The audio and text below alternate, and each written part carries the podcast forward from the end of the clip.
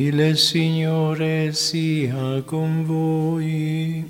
e con il tuo spirito.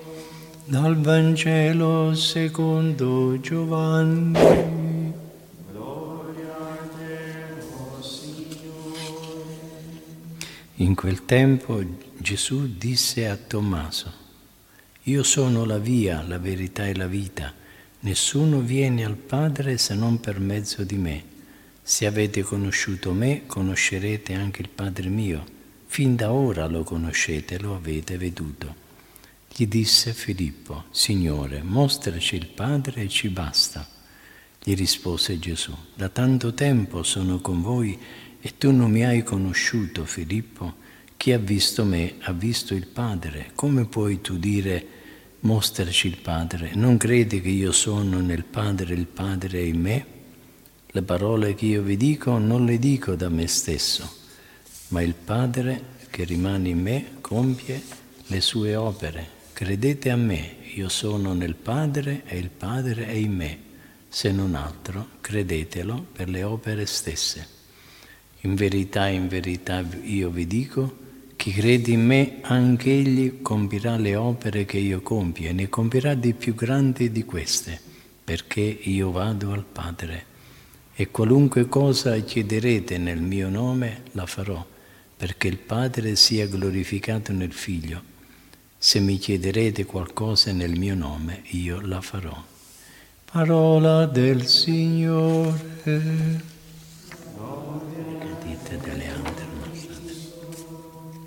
Sia lodato Gesù Cristo.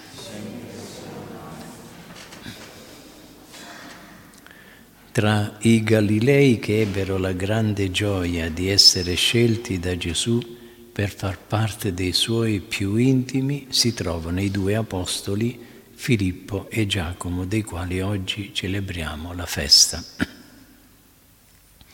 Filippo, come Pietro e Andrea, era un pescatore originario di Bethsaida sulle sponde del lago di Tiberiade. Fu tra i primi a seguire Gesù quando questi passò dal suo paese.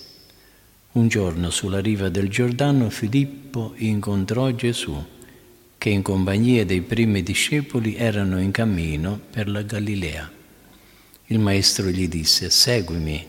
Era l'espressione abituale di Gesù per chiamare i suoi seguaci. E Filippo lo seguì senza indugio, portandosi dietro Bartolomeo, al quale aveva detto abbiamo incontrato colui del quale hanno scritto Mosè nella legge e i profeti, Gesù figlio di Giuseppe di Nazareth. E di fronte ai dubbi che Bartolomeo gli manifesta, Filippo gli risponde, risponde invitandolo ad avvicinarsi personalmente a Gesù. Vieni e vedi. Bartolomeo andò da Gesù e rimase con lui per sempre.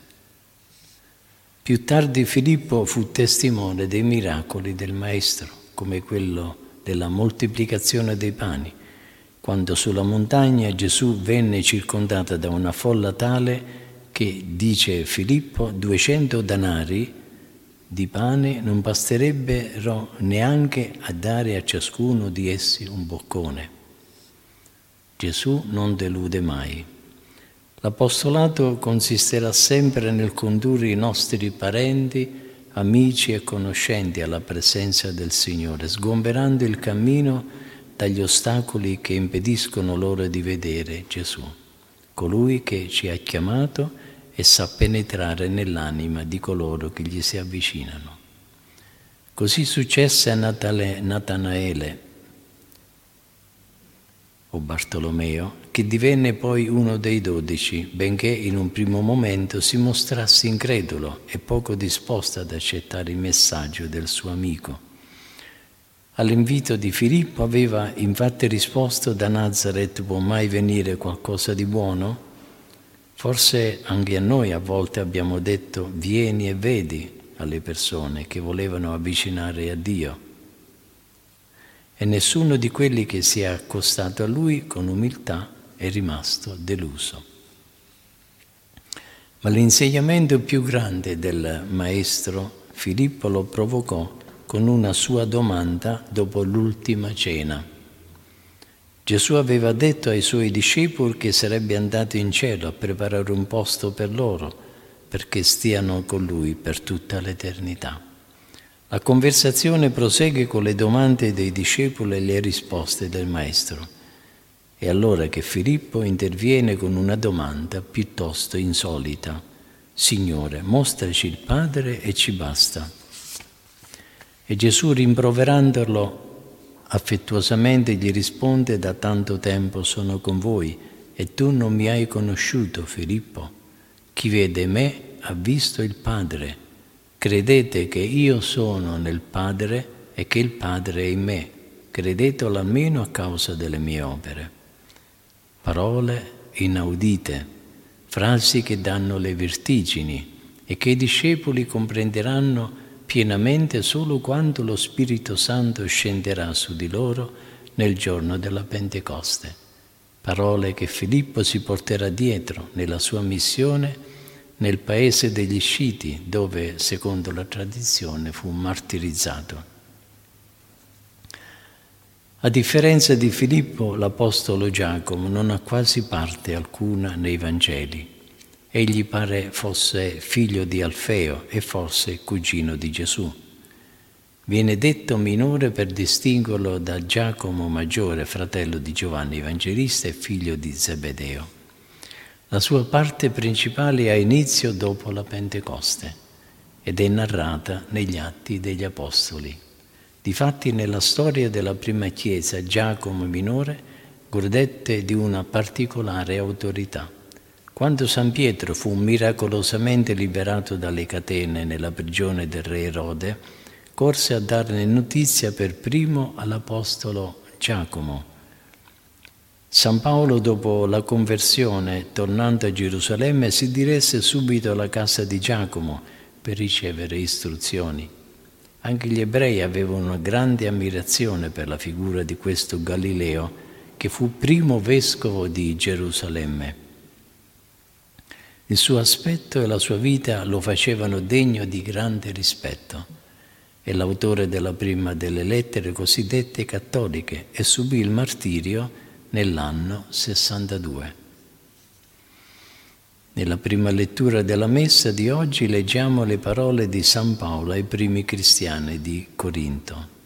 Vi ho trasmesso anzitutto quello che anch'io ho ricevuto, che Gesù Cristo morì per i nostri peccati secondo le scritture e che apparve a Pietro Paolo ha ricevuto il messaggio divino che a sua volta trasmette. Anche Filippo e Giacomo lo hanno ricevuto e hanno dato la vita per testimoniare questa verità.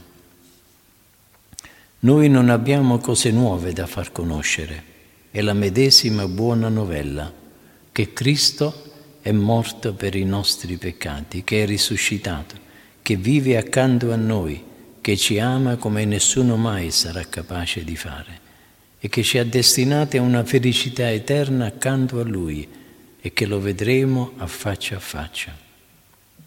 Il nostro apostolato è questo, proclamare ai quattro venti e in tutti i modi possibili la medesima dottrina che predicavano i discepoli del Signore.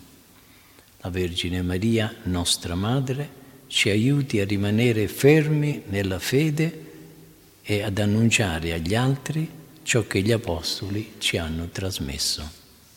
Sia lodato Gesù Cristo.